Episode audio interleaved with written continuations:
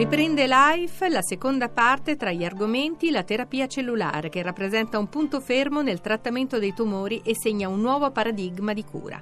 Approfondiremo per parlare di terapia CART.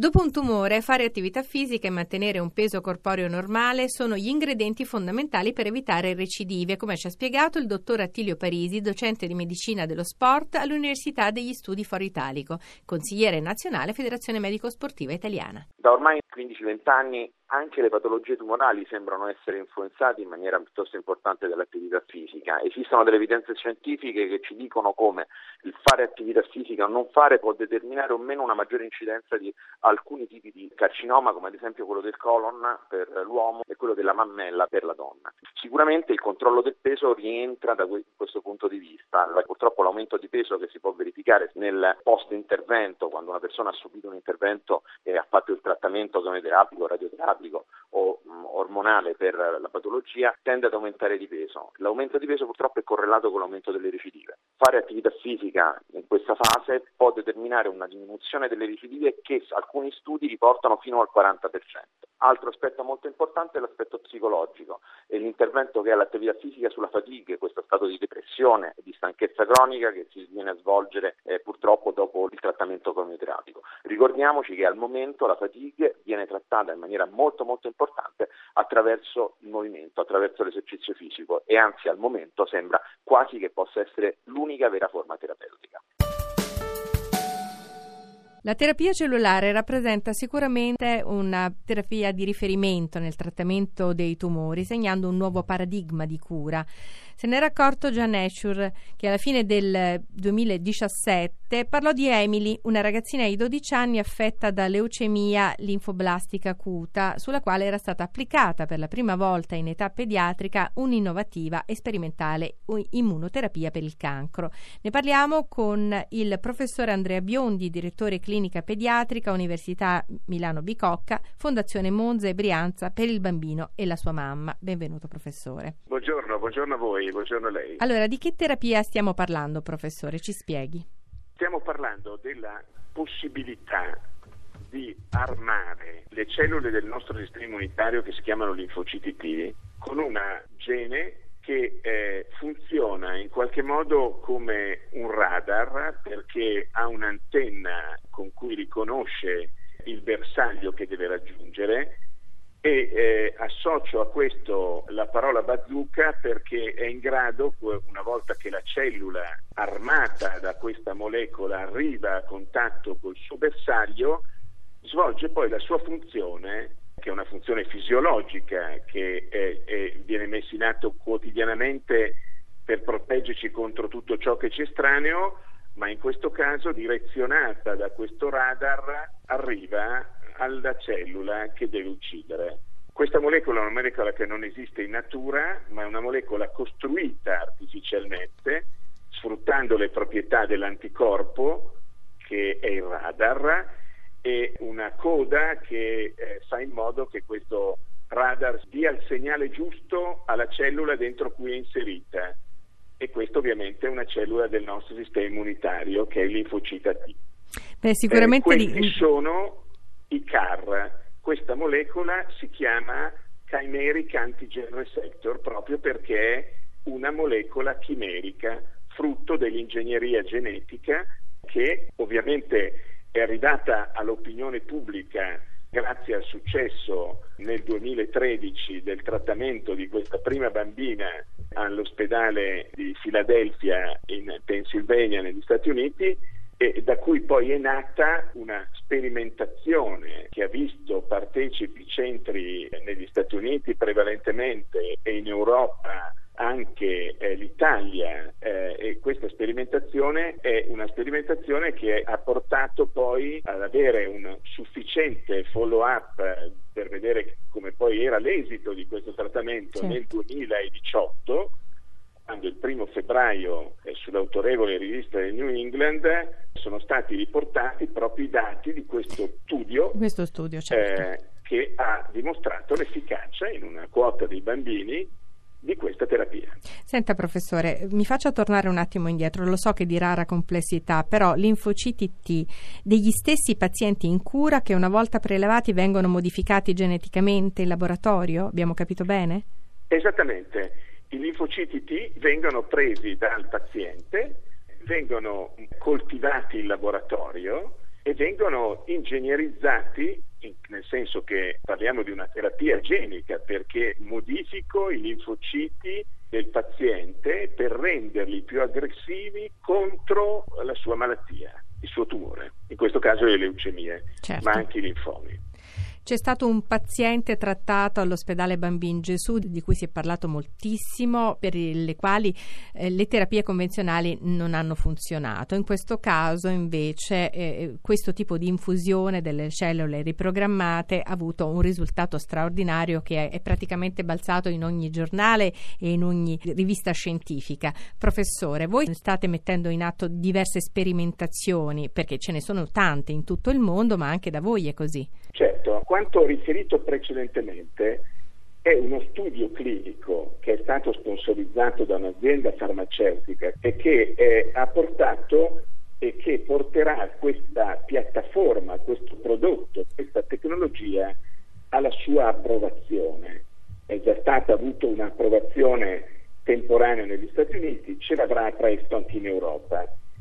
L'accesso a questo prodotto è oggi possibile anche in Italia perché il centro di Monza è l'unico dove questo tipo di terapia, questo tipo di studio è stato esteso, riaperto.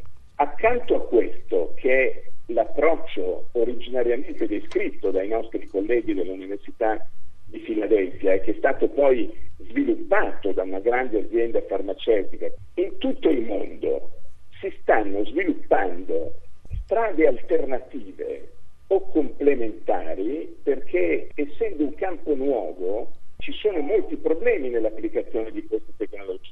Allora, al Bambin Gesù, come a Monza, si stanno sperimentando in parallelo modalità diverse per raggiungere ovviamente lo stesso obiettivo, che è quello di armare i linfociti del paziente con questo car bazooka per riuscire a essere efficaci. Questo succede in Italia, se un bambino oggi vuole accedere alla terapia che è stata fatta a Emily può farlo perché ha aperto lo studio, ma a Monza, come al Bambino Gesù, sono anche aperte nuove strade nello stesso campo, proprio perché è un settore, eh, mi permetto di usare l'espressione, come se avessimo aperto una nuova finestra e ovviamente come tutte le cose nuove richiederà del tempo per capire qual è la strada giusta, più efficace, più sicura, meno tossica per poter ovviamente combattere con nuovi strumenti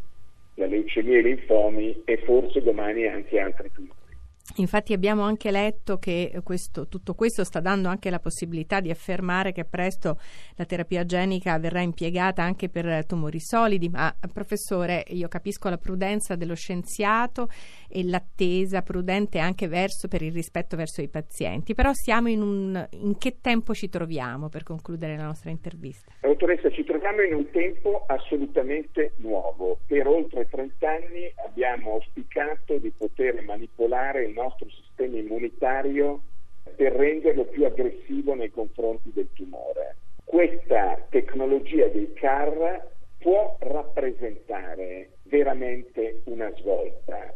Sarà necessario però il tempo perché come ho detto nella mia introduzione bisogna essere certi di qual è il bersaglio perché il bersaglio deve essere sulla cellula tumorale e non deve dare effetti collaterali sulle cellule normali deve fare in modo di arrivare giusto e ad esempio sappiamo oggi che i laboratori nel mondo che stanno lavorando sui tumori solidi stanno incontrando molte più difficoltà ad arrivare al tumore, ma anche qui si sta pensando come poter fare in modo che queste cellule siano armate addirittura di più di un radar per fare in modo che riconoscano un bersaglio della cellula tumorale o un bersaglio della nicchia dove la cellula tumorale vive.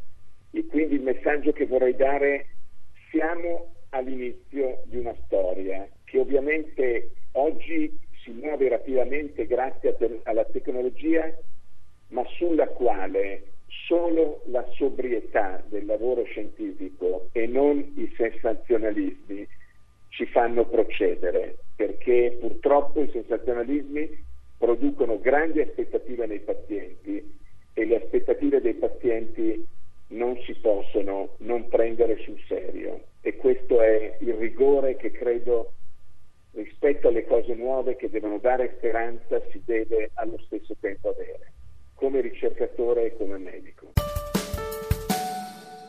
Dopo qualche mese in libreria è disponibile il volume Ritratto di signora, ovvero la guida di stile per ogni donna e gentildonna di Laura Pranzetti Lombardini e Silvia Zavattini, editore Gribaudo.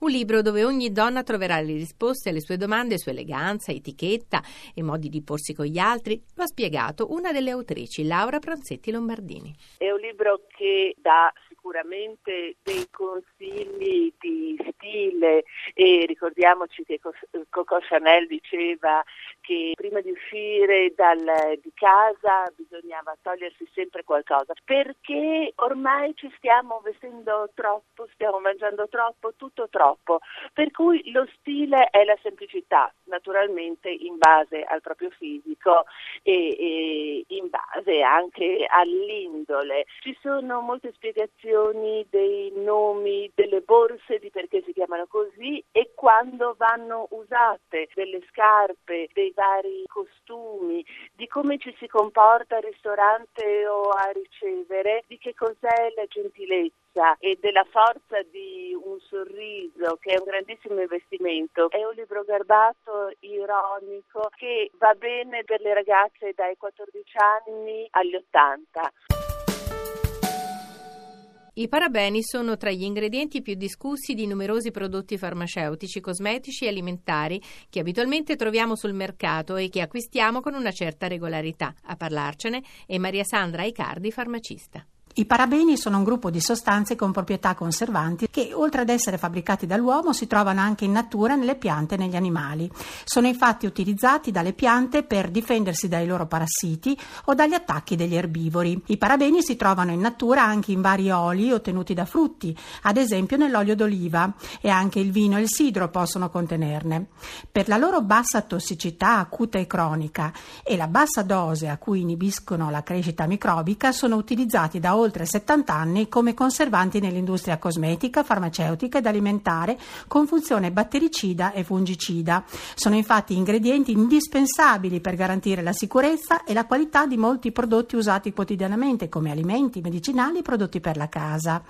Senza la loro presenza, infatti, i batteri, i germi ed altri microrganismi dannosi per l'uomo potrebbero svilupparsi all'interno dei prodotti, deteriorandoli, così da compromettere le loro caratteristiche di qualità, fino a renderli talvolta anche pericolosi per la salute umana. I cosmetici, ad esempio, dopo l'apertura della confezione, potrebbero essere contaminanti da batteri, funghi, muffe. Chiude questa puntata di Life ricordando la nostra mail life-rai.it. Io sono Annalisa Manduca, in redazione Antonella Romano e Adamarra, regia di Paola De Gaudio. Adesso la linea Voci dal Mondo per gli approfondimenti internazionali di Radio 1. Grazie per averci ascoltato.